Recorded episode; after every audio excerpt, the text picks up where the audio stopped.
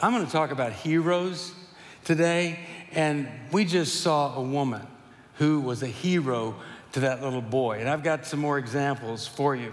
You know, um, I've kind of got a long introduction here. It's kind of confusing because I've been confused, but uh, I'll make up for it at the end, so don't get worried. He's still in the introduction. Yeah, I'll get out of it. But anyway, um, it's really important that we take a look at what happened last weekend, and that was Father's Day.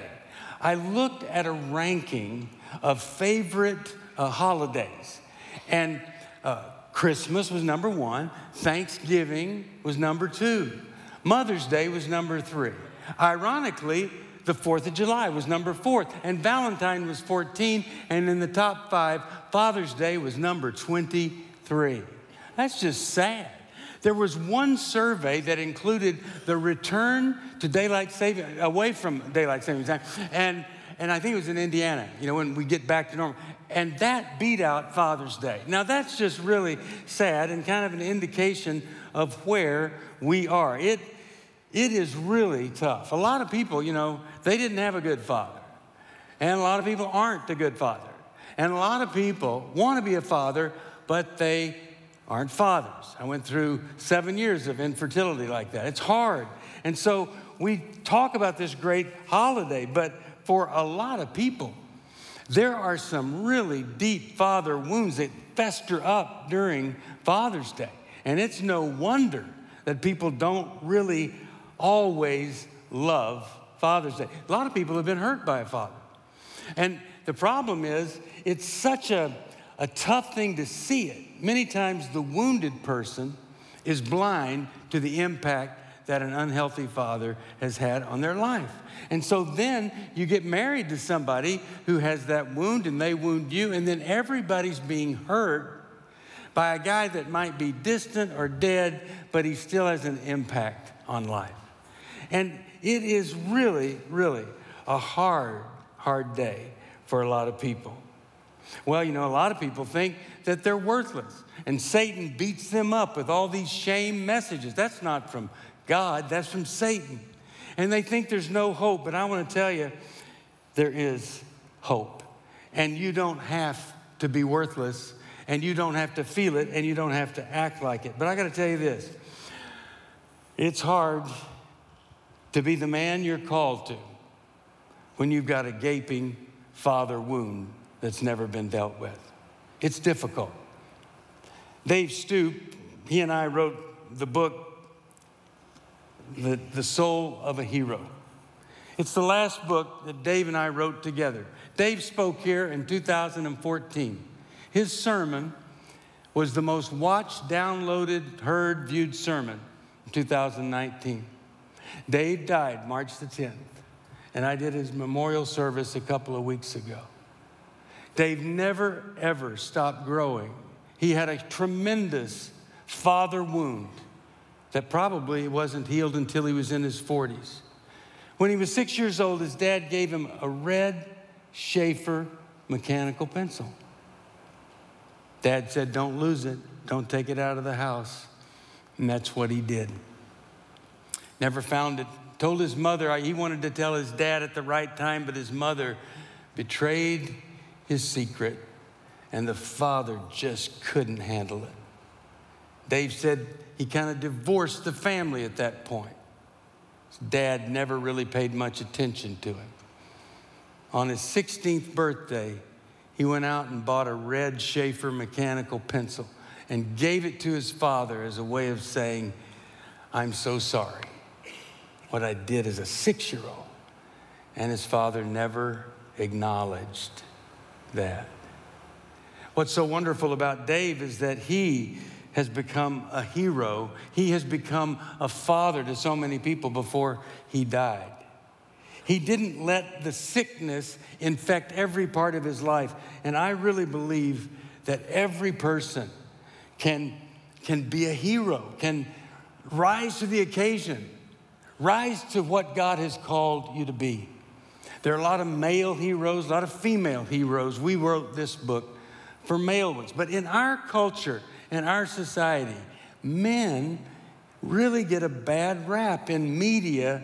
Let me just show you this. I had a Klondike bar today. Look at this Klondike bar commercial at how a man is portrayed. It's typical. Watch this. The whole side has something going now, and the crowd is loving it. Pete Herman brought his glass into the kitchen and put it in the dishwasher.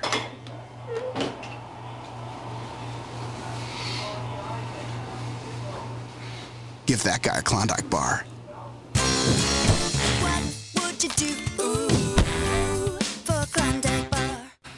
Okay, it's funny, but it's so typical that that's how a man is portrayed. I know men that cook every meal, wash every dish. They are heroes in their own home. But those kind of messages make you believe that there aren't any great men out there. And there are some great men. Have you seen the Auntie Anne pretzel little things in airports and all around? Well, I met Auntie Anne, Ann Bailey, uh, just last Wednesday night. I had a meeting with her. I was so thankful to meet her. Let me tell you what happened to her. She married a man, and their one year, nine month old little girl was tragically killed when her sister backed over her with a tractor out on the farm. They were Amish. She was devastated like anybody would be. But she couldn't get beyond the grief, and it just kept growing. And finally, her pastor said, I want you to come and meet with me. I think I can help you. Well, he raped her at her most vulnerable, horrible, difficult moment a pastor raped her and with threats and manipulation kept her in an abusive relationship for seven years. Finally, she decided that uh, she found a way to tell her husband, Jonas. I met Jonas too. And she says, Jonas, he didn't leave me, he participated in the healing from that damage. Can you imagine? You lose your daughter, you go for help, and that's what happened. But Jonas, they've been married 51 years, and she still calls him her hero. There are some great, wonderful men in this world. I was speaking in Fredericks, Maryland at a pregnancy center, and a woman told her story of how she was pregnant and out of wedlock, and her parents were just going to be so upset she thought about abortion and she and her her boyfriend went in and that, there was a, a sonogram done and, and they saw the baby's little heart beating on the screen and the boyfriend said we are going to have this baby he was a hero to his own little baby that he created. And I tell you, it's the weirdest thing. People can be doing stuff you're not supposed to do, and it creates a life that was meant to be from the beginning of time. I mean, I just don't understand that, but, but that life was meant to be. That's the miracle of God. But it's hard, you know, you, you don't hear these kinds of things. We kind of live in an evil vortex that just creates this vacuum of, of no morals and no goodness. And men, we are told to just be nice. That's what a man is supposed to be. And it's really difficult to be a masculine man. And some have so much difficulty with their father wound, the culture, an unhealthy relationship, that they just leave. Now, let me tell you what that does.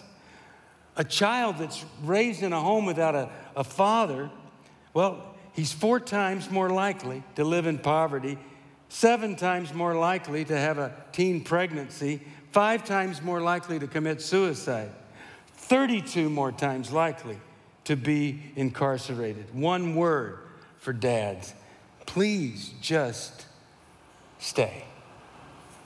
Sometimes men feel half man, half question mark. John Eldredge writes in Wild at Heart every boy in his journey to become a man takes an arrow to his heart in the place of his strength. Because the wound is rarely discussed and even more rarely healed, every man carries a wound. And the wound is nearly always given by the Father. I'll tell you, we love heroes, but it's hard to be one with a gaping, festering father wound. Most everybody likes movies and stories about heroes. You can't get much more super than Superman. Superman. I tell you, you want a hero was the guy that played him, Christopher Reeve, who became a quadriplegic. The, cur- the courage that he had after that accident was amazing. But this guy of high density polyurethane is not anything. He represents something that doesn't even exist. But there's something in the stories that he has in common with all the other heroes in the story, like uh, Katniss Everdeen and Frodo and Harry Potter. They all they all start off. Well, this is what um, Campbell said.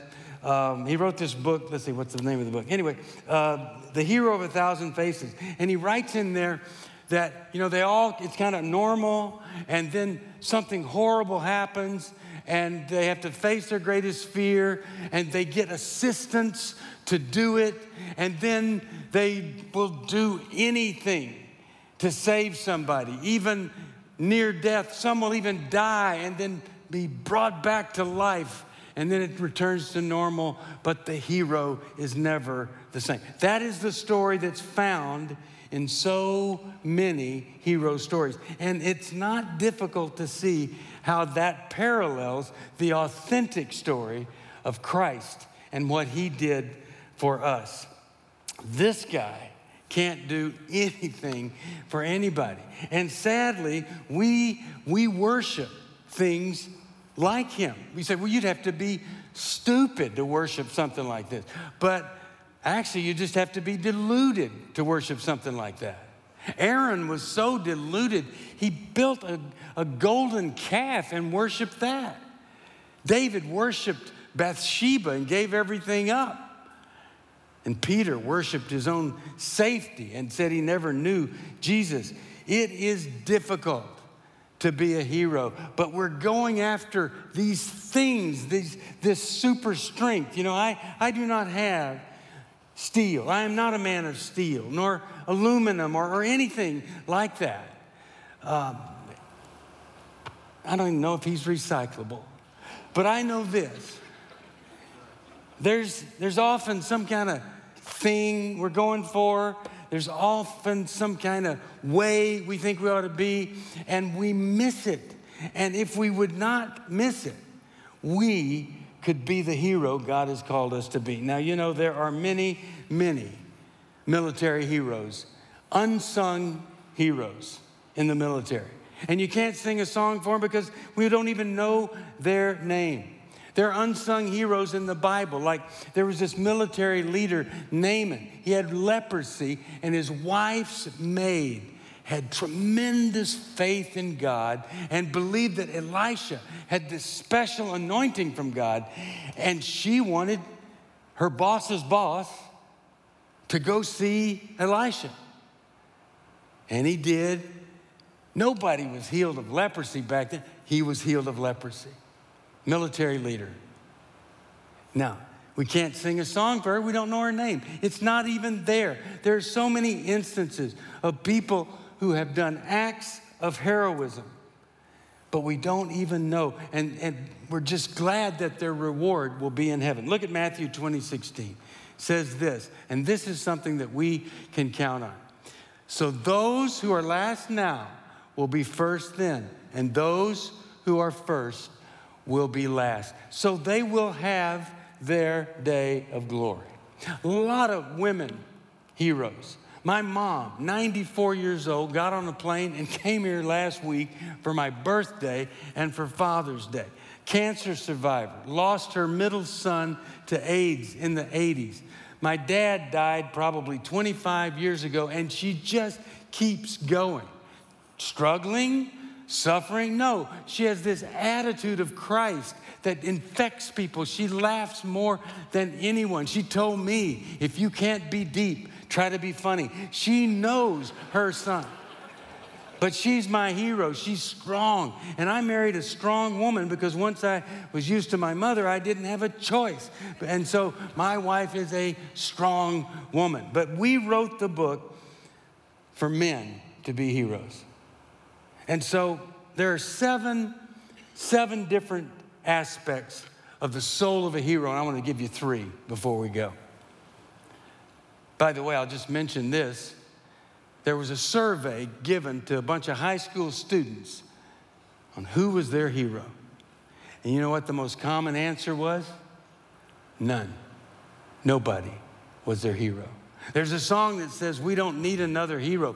Yes, we do. Yes, we do. And anybody can step up and be that hero. The first thing that we know about heroes is that big heroes, point number one, here comes. Big heroes, well, that's what we just did. We, we couldn't sing a song for the unsung heroes. But here's this one big heroes start small. That's the way it has to be. You're not instantly some big giant thing. You have to start small, like a child. That's the beginning. And, you know, it's exactly what Jesus did. And children are so wonderful. I, uh, my wife thinks that I impersonate a child most of my life. I, I, I don't know if that's bad or good. But I was reading some genuine prayers of children that we're supposed to be like. One prayed, Our Father who does art in heaven. Another one said, Dear God, I'm so sorry that mean people built that tower of Barbie. And, and another one, this is my favorite. Dear God, take care of, your, of my mom and dad, my brothers and my sisters, and, and take care of me. And then, and, and God, please take care of yourself. Because if anything happens to you, as my dad says, we're in deep poo poo. Real prayers. Matthew 18, 3 says this. Then he said, I tell you the truth. Unless you turn from your sins and become like little children, you will never get into the kingdom of heaven. Jesus said it, and Jesus did it. He gave up the benefits of heaven to come down here as a vulnerable little tiny baby to then learn and grow and work and show us how to live. And and then he became the hero of all heroes, accomplishing the most heroic feat ever accomplished in the entire universe, ever. He did that for us, but he started small. And if we want to be a hero like Jesus, we must start small.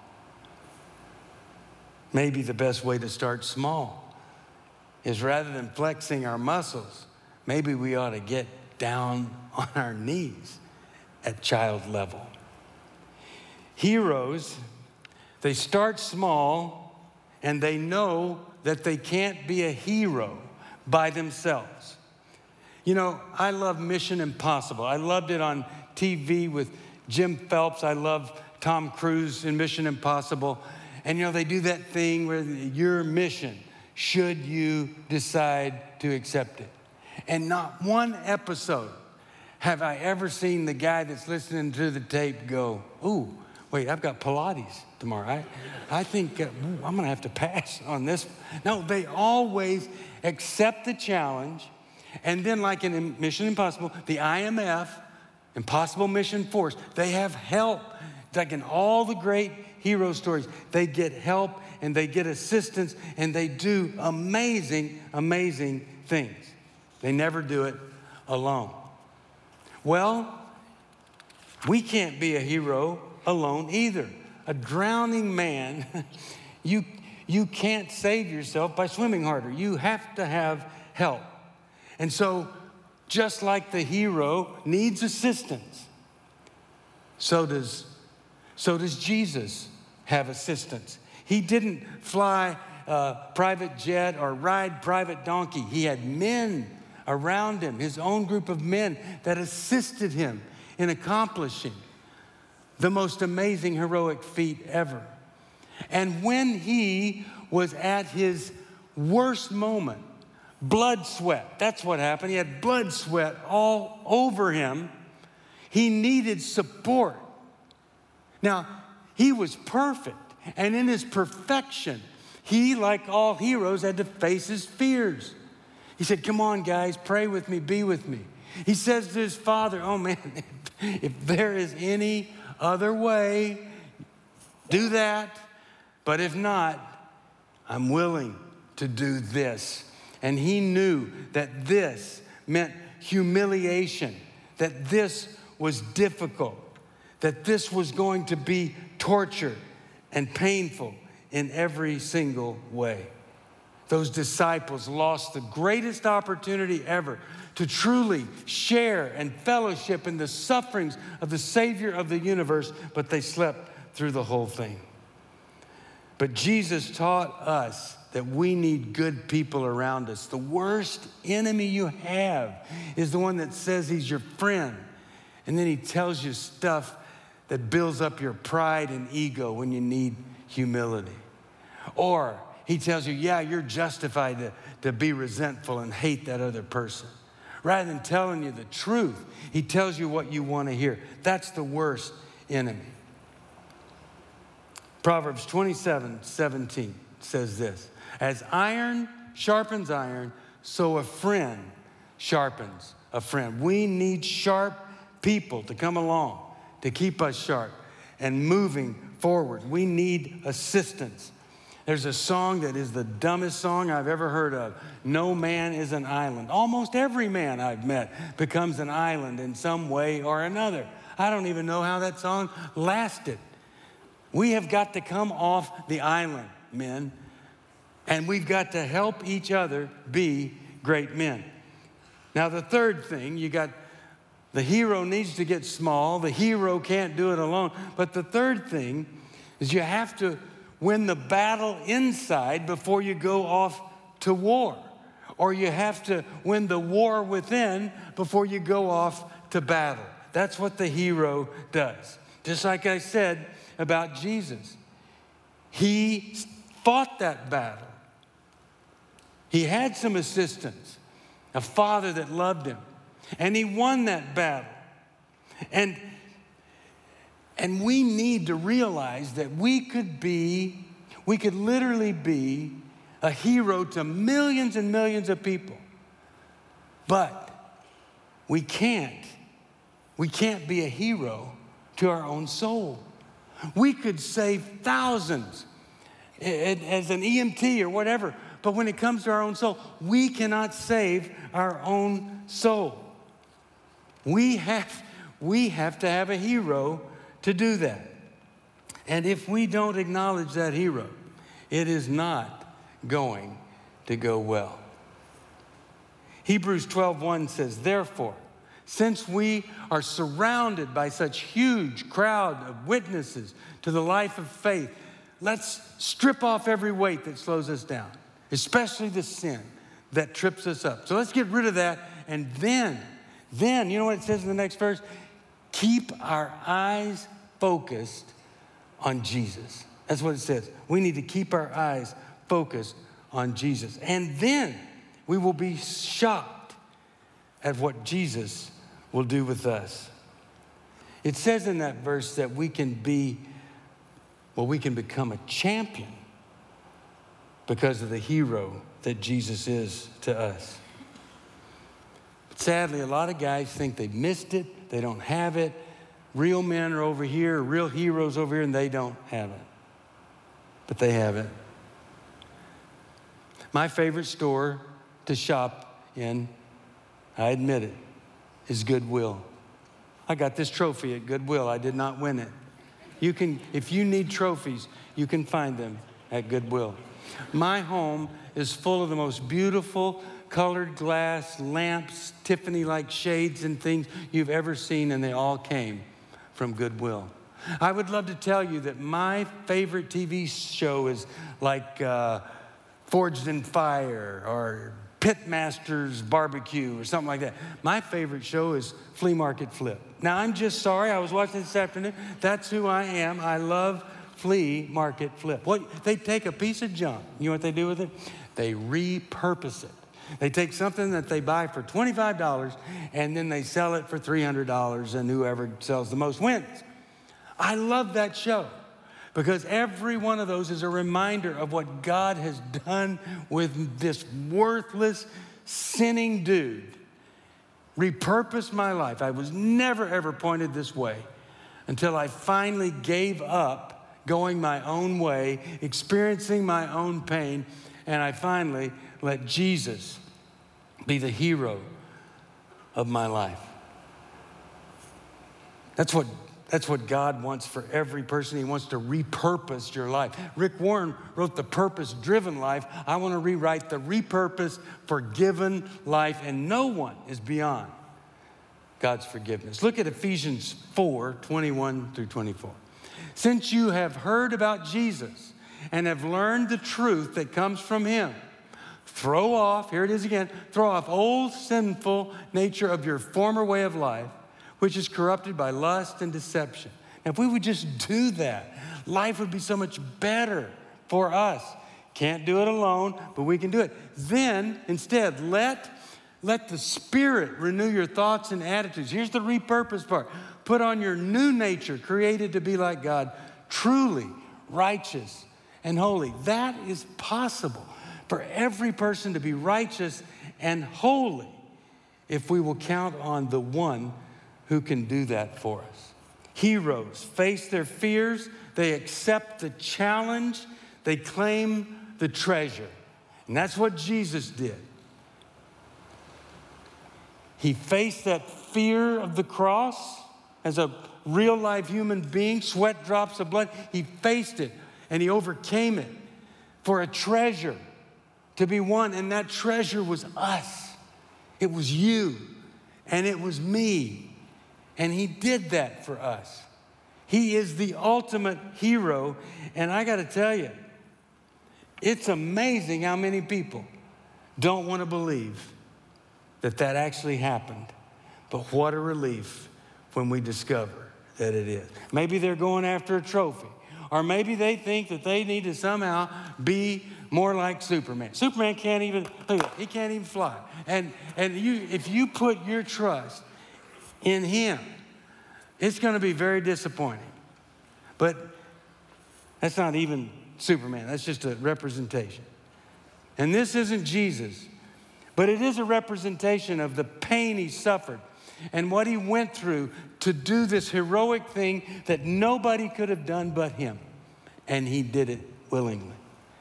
I don't know what your story is, but I got to tell you this if Jesus is not the hero of your story, then we got to help you rewrite that story.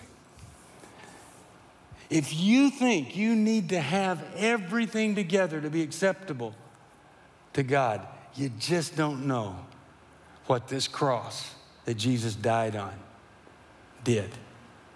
Jesus willingly allowed himself to be nailed to a cross after he was beaten and whipped and tortured. And then he prayed for the men that had nailed him to that cross. He asked that all of those involved in his death be forgiven while he was dying. That's pretty amazing. And then he dies. He didn't raise himself up, he was dead. God raised him from the dead, and now he is up there waiting for one final heroic act for every person. You believe in him, you accept him, you tell people he's your Savior, you'll go before him. And he will say this to God, his Father This person, this person believed in me on earth, accepted my gift of torture and death and my resurrection as the source of salvation. And I present this person wholly to you, God, because he accepted my pain, or she accepted my pain and suffering as the price. Wow, what, what a thing. I, that's what, because see, that's entrance into heaven, and that is the only way that we get there.